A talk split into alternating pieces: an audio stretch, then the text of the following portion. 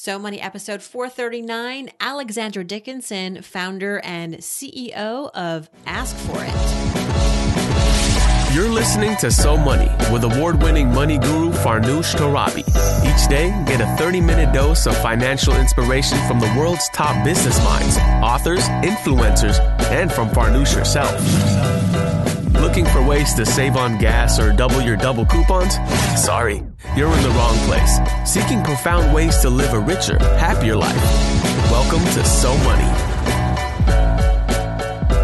On So Money, we spend a lot of time talking about how to live a richer life. And some of us are hustling as entrepreneurs, which can make managing money even more complex. Enter FreshBooks, the easy cloud accounting software made specifically for entrepreneurs and business owners who need to find a better way to deal with their paperwork.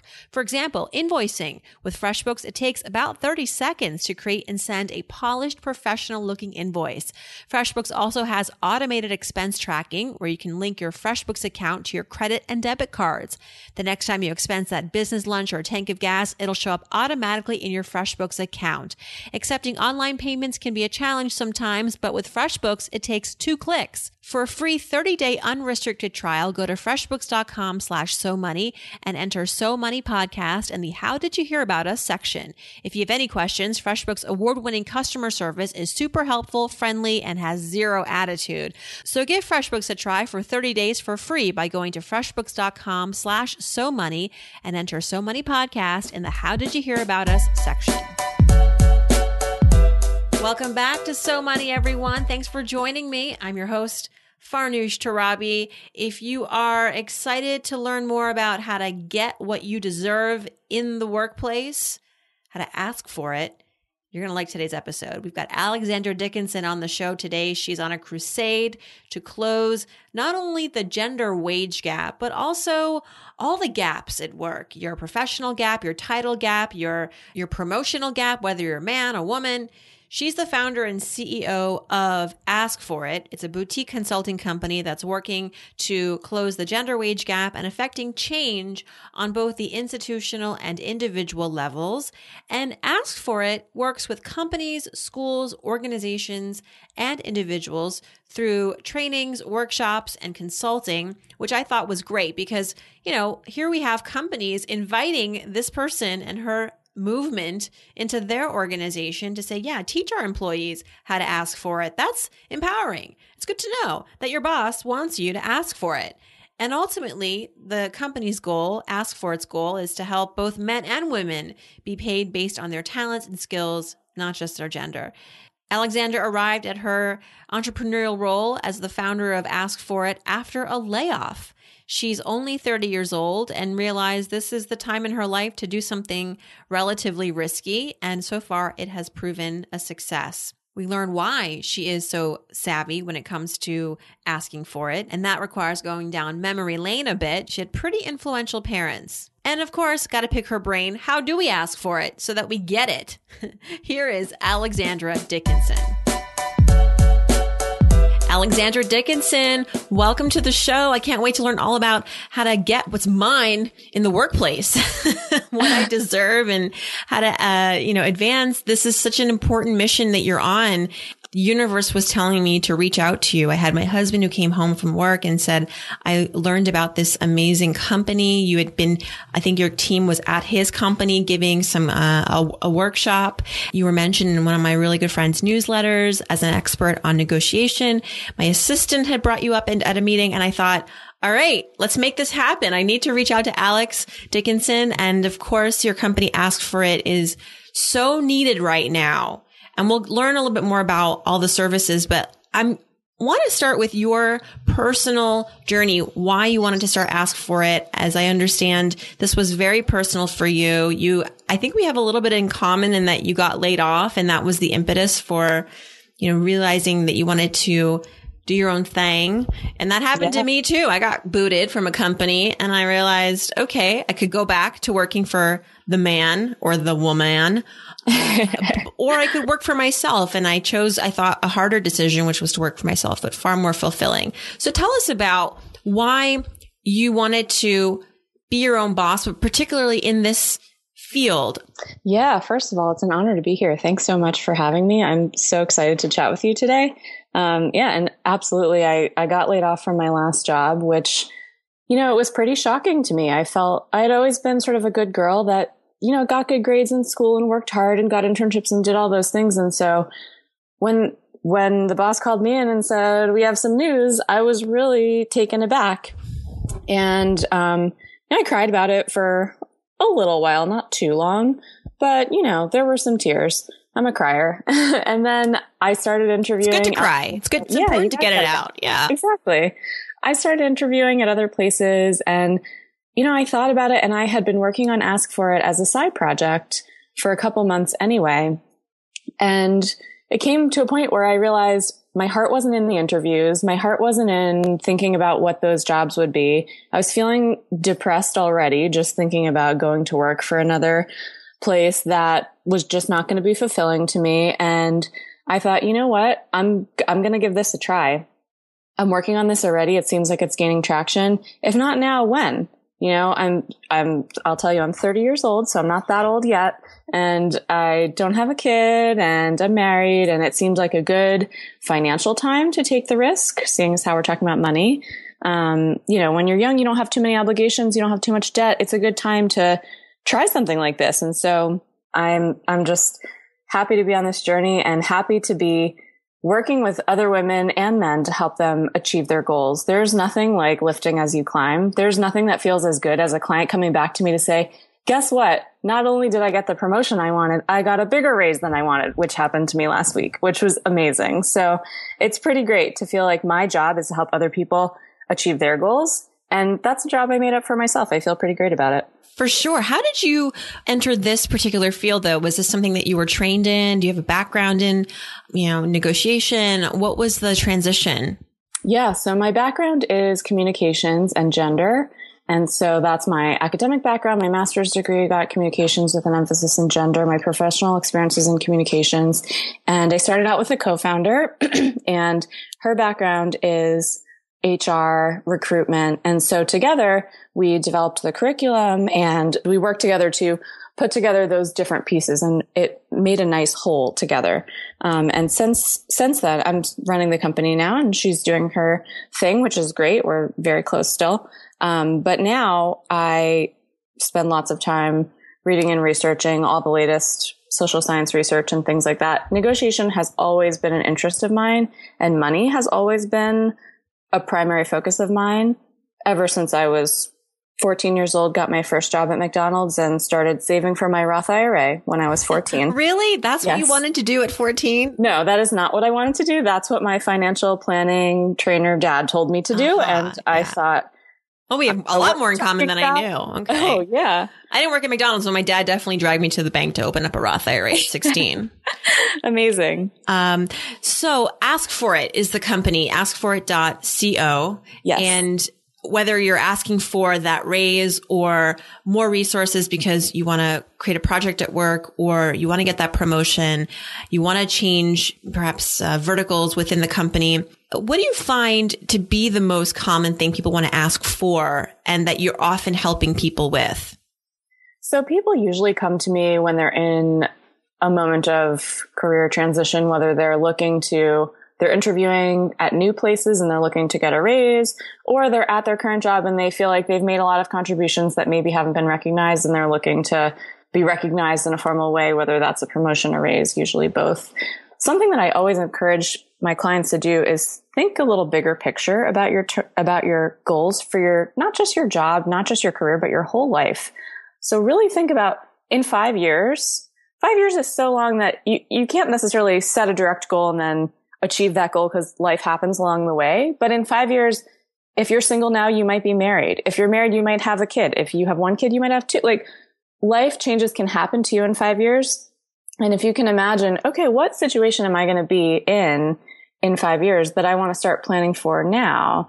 And how does that translate back to goals that I can set in the short term? So listen, I've got a kid who's, you know, coming up on college. I really got to make sure that I'm in a strong position financially when that happens. I'm going to be looking for a bigger promotion. I'm going to be looking to transfer, let's say, from director to vice president. So what am I going to be doing in the short term to set myself up for that success. Because when it comes to negotiating, it's not always going to be about the last dollar. It's about Sometimes it is when your company has the money to give you, but I work with lots of folks that work in nonprofit or mission driven organizations that just don't have big budgets. And I always encourage people to think about what other things are valuable to you. And by knowing what your personal goals are a little bit further down the line, you can back that up to say, okay, well, if I want to transition into a leadership position, then maybe I want to think about getting some more direct reports getting a budget to manage, some other things so that when you get to that point when you're ready, you can point back to all the experience that you've had that you asked for. And usually it's a win for everyone because your boss is like, great, you can take this off my plate. You can do that for me. And now you have the experience to point back to when you're ready to come up for that promotion. So reverse engineering it is that what sounds like you're strategizing here. Exactly. And even if your ch- plans change, even if your quote unquote five year plan derails or you change your mind, what's the worst that's going to happen? You've amassed all this experience and, and all these skills that will definitely be transferable to whatever else you're interested in doing, right? So there's no real big risk in planning it out, even if your plans don't pan out. Exactly. All right. So let's talk a little about Ms. Alex. And I was, my ears kind of perked up when you said you had a job at McDonald's at 14. I thought, I mean, I hear so many stories about entrepreneurs who started working at a young age and, and any job, you know, they, they didn't have the fanciest of jobs. They weren't doing, I mean, what, what's really a fancy job at 14? Like babysitting might be the, the fanciest thing you can do. Maybe. Maybe. Tell me a little bit about your financial philosophy first, like how you're, how maybe you're trained to think about money and how that helps you in your own personal life. And then we'll talk a little bit about, you know, childhood a little bit, like going down memory lane. But what would you say is your, your money mantra, Alex? Yeah, absolutely. So like I mentioned, my, my dad's a financial planner. And so all this stuff was ingrained in me from a very young age, from when I was definitely too young to fully understand it or really even care about it. But he sort of said, well, this is what you're doing. You're opening a Roth IRA. You'll thank me later. And I was like, what's a Roth IRA? But I opened one anyway. And now, of course, I'm glad for it. Um, so, you know, the thing that my dad taught me when I was very young, which has really stuck with me, which I try to impress on all my girlfriends and all my clients is pay yourself first because the money that you save now is going to just grow and grow over time. The more money you can put away when you're young, you are just going to be so grateful to yourself later in life you know, for women in particular, women have a wage gap in general. Women make less than men. And so by the time you get to retirement, you know, your social security is going to be less. Any pension that you have is going to be less because it's based on how much you made while you were working. Let's say you take time out to have kids.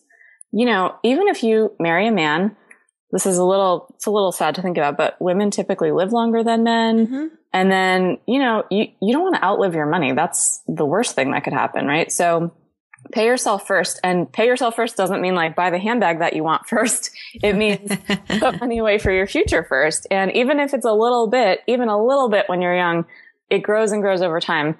And so, you know, that was something that was impressed upon me from a very young age and it did stick. And so when you got that first job, did you feel comfortable asking for the raise given that you had a very, you know, I guess more or less uh, more confident upbringing when it came to money and you had awareness of money as a kid? Did you feel prepared when you were on the job finally to, you know, negotiate for yourself? Oh gosh, I would say that I was definitely aware. I don't know that I would say I was confident at that age. Um, I think I was offered 10 cents more than minimum wage. And I thought that that was a big win at 14. So no, I did not negotiate my first oh, job. not at McDonald's.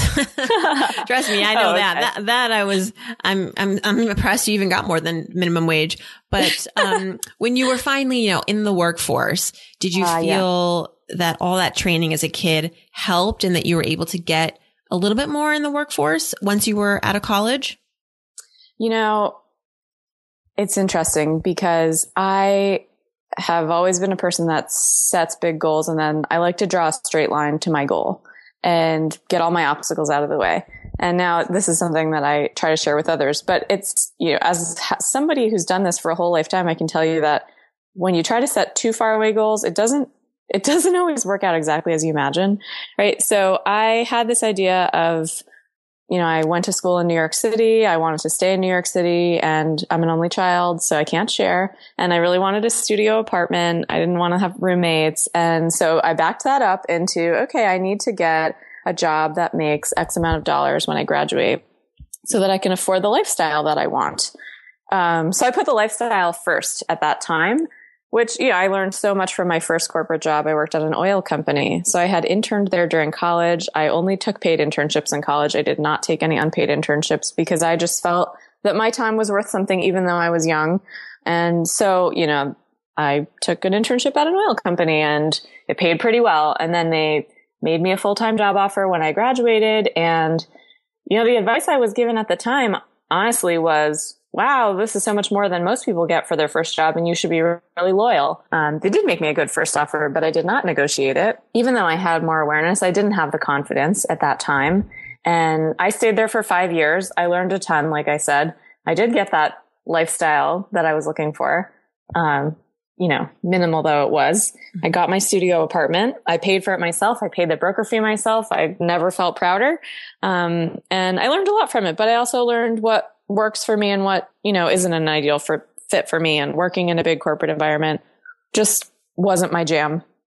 So that confidence factor that you talk about, is that something that you coach people on? And and how do you get over that? If you feel you know, I feel that especially when you're young and you have that job, you're just happy to be there. I mean, because you know how competitive the, maybe not so much now, but if you got out of school five, six years ago, it was a whole different economy. Getting that first job was, could have taken a year. So were you really going to then ask for more money? It may have felt inappropriate, um, even though it was deserved. So how do you coach people on rebuilding or building confidence Absolutely. Yeah. It's so important because if you don't believe it first, no one else is going to believe it. So if you're going in there sweating bullets thinking like, Oh my gosh, is this a good idea? Maybe I shouldn't be doing this for whatever reason, the context or your own personal comfort.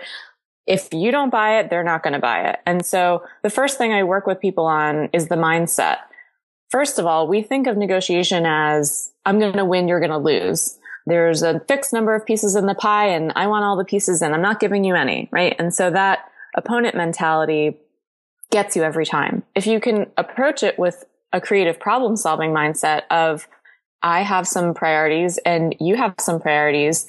I may not know what yours are. I may not know what your most important thing is. It might not be the last dollar for you. It might be you really want, you know, you're getting a new job and you they want someone to start next week and you were hoping to take the summer off after you graduated. Well, they really want someone to start next week. Maybe they're willing to throw you a bone for that, you know? So the, the thing that most people forget to do is think about the other person. We're all so busy focusing on ourselves and we're all so busy thinking, what do I want? What do I deserve? Well, that's great. But you know what? The person that you're talking with is also thinking the same thing. So if you actually put the work in and the time in to ask questions that are strategic, that try to give you a sense of what their priorities are, that's the way that you can make your request that's going to be easy for them to say yes to. Make it something that's going to appeal to them. And so that goes a long way toward the confidence factor of it's not just, okay, am I going to bluff? What am I going to say? What are the magic words? Never bluff. First of all, never bluff. And then, you know, it's not about magic words. It's about having a thoughtful conversation, understanding where your counterpart comes from, and then fitting what you want in with what they want. Hey, So Money listeners, I want to take a minute to tell you all about our sponsor, Ting. Ting is a different kind of mobile service provider, finally making your monthly cell phone bill easy to understand and affordable. With an average monthly bill of $23 per device, Ting is helping people save a lot of money on their cell phone bill. With Ting, how you use your phone determines what you pay. If you use less, you pay less. Absolutely love your phone? 80% of devices can come to Ting. Just use the handy device checker to see if your phone can make the move to Ting. But if you're looking to upgrade that old phone, they have plenty of options in their online shop too. Stuck in a contract? Ting will give you credit if you're paying an ETF to come to Ting. They offer 25% credit of your ETF up to $75 per device just for switching. Ready to make the switch? Ting is offering $25 towards your first device or Ting service when you sign up at somoney.ting.com. That's somoney.ting.com to get your $25 credit. It echoes what I just learned also from Harvard professor Dan Shapiro. He wrote a book recently called Negotiate the Non-Negotiable. Your sentiments are spot on. I think he also believes that the best way to come out of a negotiation for both parties is to really have empathy. And I said, well, okay, what if like, okay, let's say you do all the homework, you do all the good question asking, you figure out what your, uh, what the other party needs, but the other party doesn't care about you. And he goes, that's okay. It only takes one person. You know, in other yes. words, like you can steer this ship. If you're the one who decides, I'm going to be the adult, I'm going to be the caring person here and the thoughtful person here to actually go and figure out what the other person needs. In this case, you know, your employer, if they need you to start early, they need you to work kind of un- unorthodox hours, whatever it is.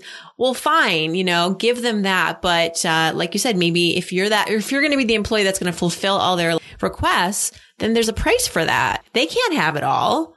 Exactly. What's a challenge that you experienced on in the workplace that besides of course the layoff, which I, you know, I high five you virtually on that. Um, but what would you say was a challenge that you had and what you would have done differently? Uh, let's see. The biggest challenge that comes to mind, of course, is getting laid off. But, um, you know, after I left my first job, I actually, I got recruited to my second job to do something similar than what I had done at the first place. And at the time I was, I thought, jobs are like men. You want to be pursued. This is so great. I'm amazing. I got recruited. I am so cool. Um, you know, I lasted six months at that job. So, you know, I really did not take time during my interview process to understand the people that I would be working for, understand what their priorities were. I was so distracted by the title, by the pay rise, by the fact that they had sought me out that I couldn't wait to tell the story to everybody. Guess what? Mom and dad, guess what? Friends, guess what? Boyfriend, I got a new job. I'm hot stuff.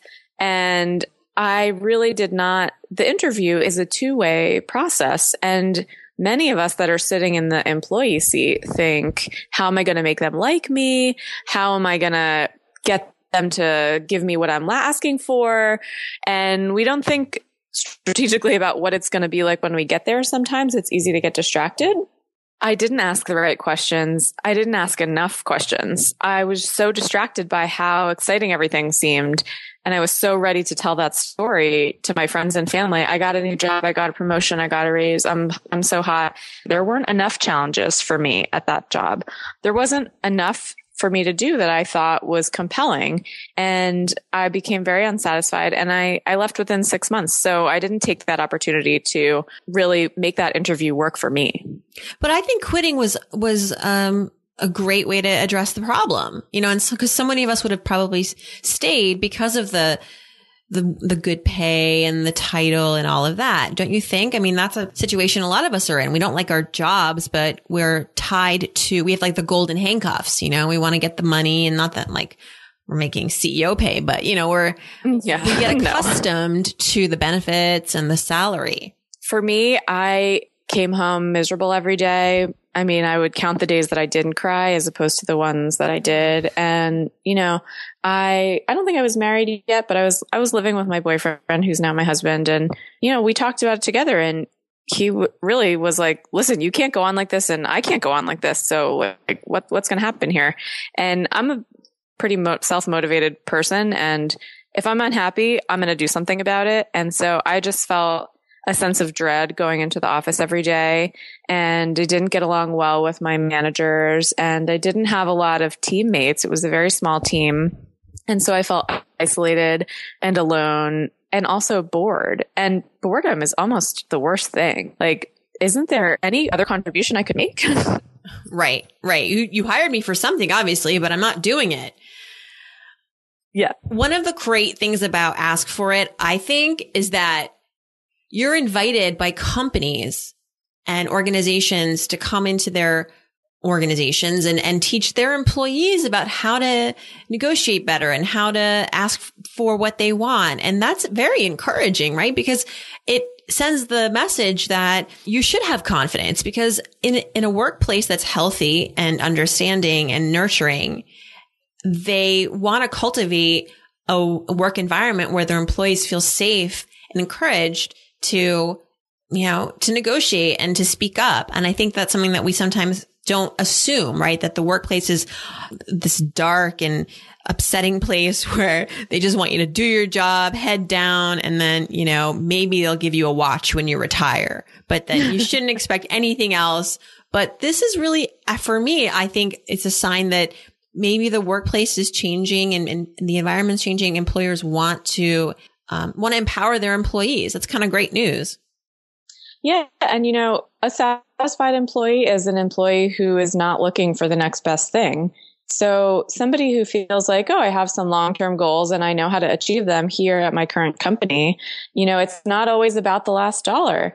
There are other things that are valuable. And that's the work that I do with people is to, okay, what are your longer term goals? And then what sorts of things are going to set you up now for success down the road? And it's really, it's a win on both sides because from the company perspective, the employees are more engaged. They're less likely to leave. It gets at the retention issue, especially for the younger folks that change jobs more often. So it, it works for everybody really. And that's the, the crux of a good negotiator is you're not just getting a good deal for yourself, but you're maintaining and enhancing your relationship with your counterpart too. And ask for it is not just your company. It's become this mission. It's become a hashtag on Twitter, hashtag ask for it. What's been some of the surprising elements of launching your business uh, that have blown you away, that have been really endearing and have been really encouraging to you as an entrepreneur? Yeah. I mean, one piece of advice that I often give people is when you're doing research, everyone knows you have to do your research before you, you know, negotiate for something talk to other human beings. And there's lots of caveats I could give you about, oh, if you're going to talk to your current colleagues, then you have to be very careful, this and that, right? We, I could, you can probably imagine what the, all those things are because you've heard that advice before, right? But what I find shocking is what people find out when they do it because they i convince them okay it's worth it. It's how much are you willing to pay to avoid having an awkward conversation with somebody about how much money they make? You just come at it straightforward. You're not coming from a place of curiosity. You're coming from a place of i'm doing research because i'm about to apply for a new job or i'm about to go into my performance review. I'm wondering if you would share a ballpark salary with me because i think that information would be helpful. When people go out on a limb and they do it the information they come back with is astounding. I had one client who she had this conversation with them. She realized she was making $20,000 less than them. And she thought, well, gosh, I mean, I know maybe you went to a different school than I did, but our backgrounds aren't that different. And she brought it up in her performance review. And the boss said, I, you know, I think the pay is standardized for this level. I don't know. You know, let me just confirm with HR. And the boss went to HR and it was it, it was a typo. It was a mistake when they hired her. They put it in wrong, basically. And if she hadn't had that conversation and she hadn't asked, she wouldn't have known. Twenty thousand dollars, that's a lot. That's a lot from that confidence perspective to think this is how much this job is worth and not question it for a year. A before typo. you get to that. A typo? So this begs the question, if you get what's considered maybe proprietary information, not public information, a, a, kind coworker, you know, gives you a ballpark figure of what he or she's making to help you with your negotiation.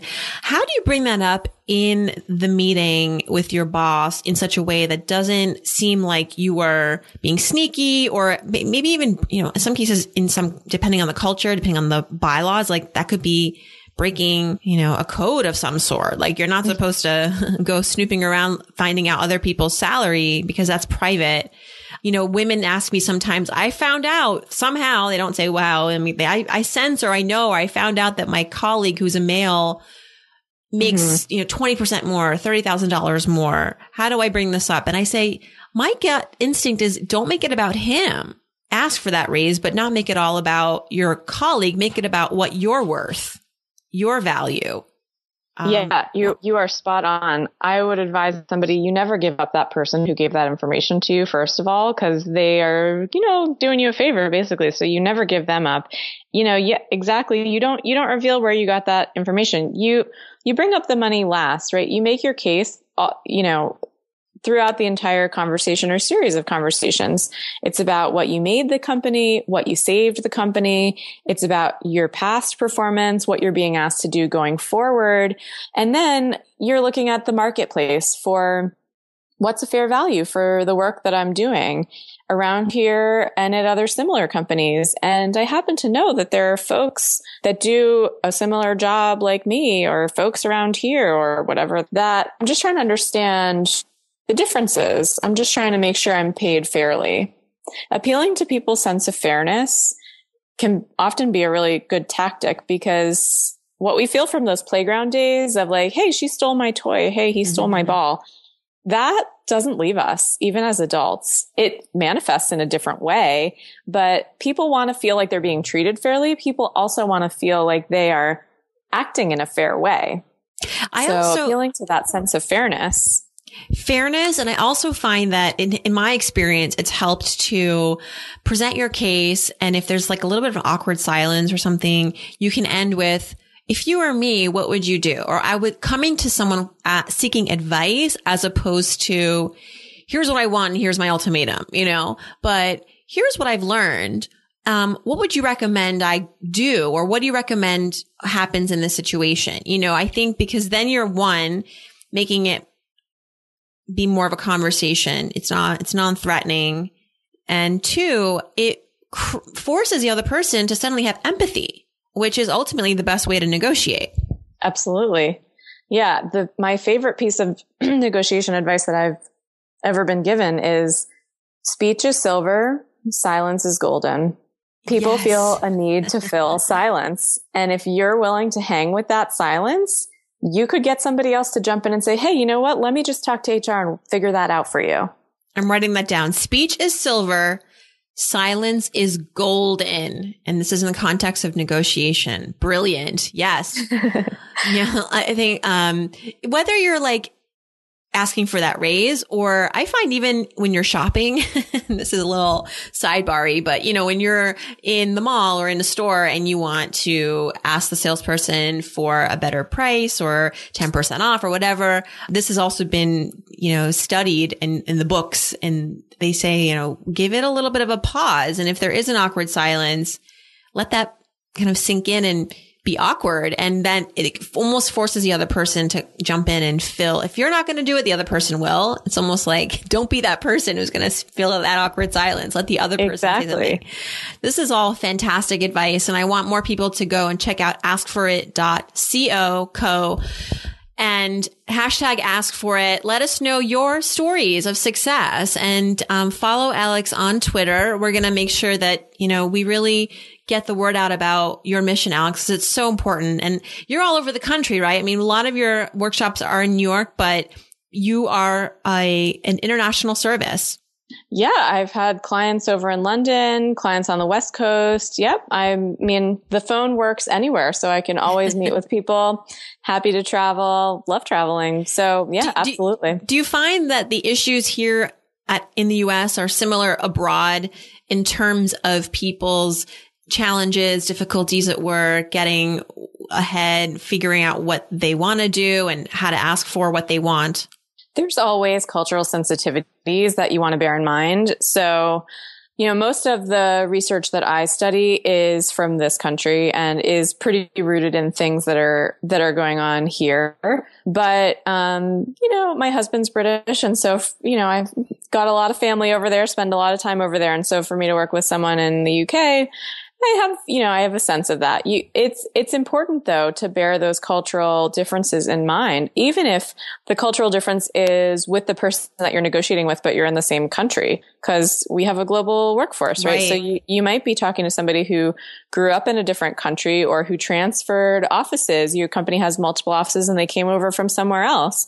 And so that's work that I do too is, okay, understanding what sort of trust do you value? Do you value trust where you have lots of credentials or trust where it's very personal and you know that person.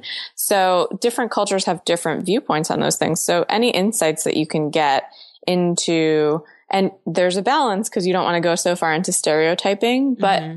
empathy, like you said, is really the key, is really trying to put yourself in that other person's shoes and get to know them well enough that you can do that. And if you really are being thoughtful, respectful, open minded, and coming again with that creative problem solving mindset, it's not just about what I want.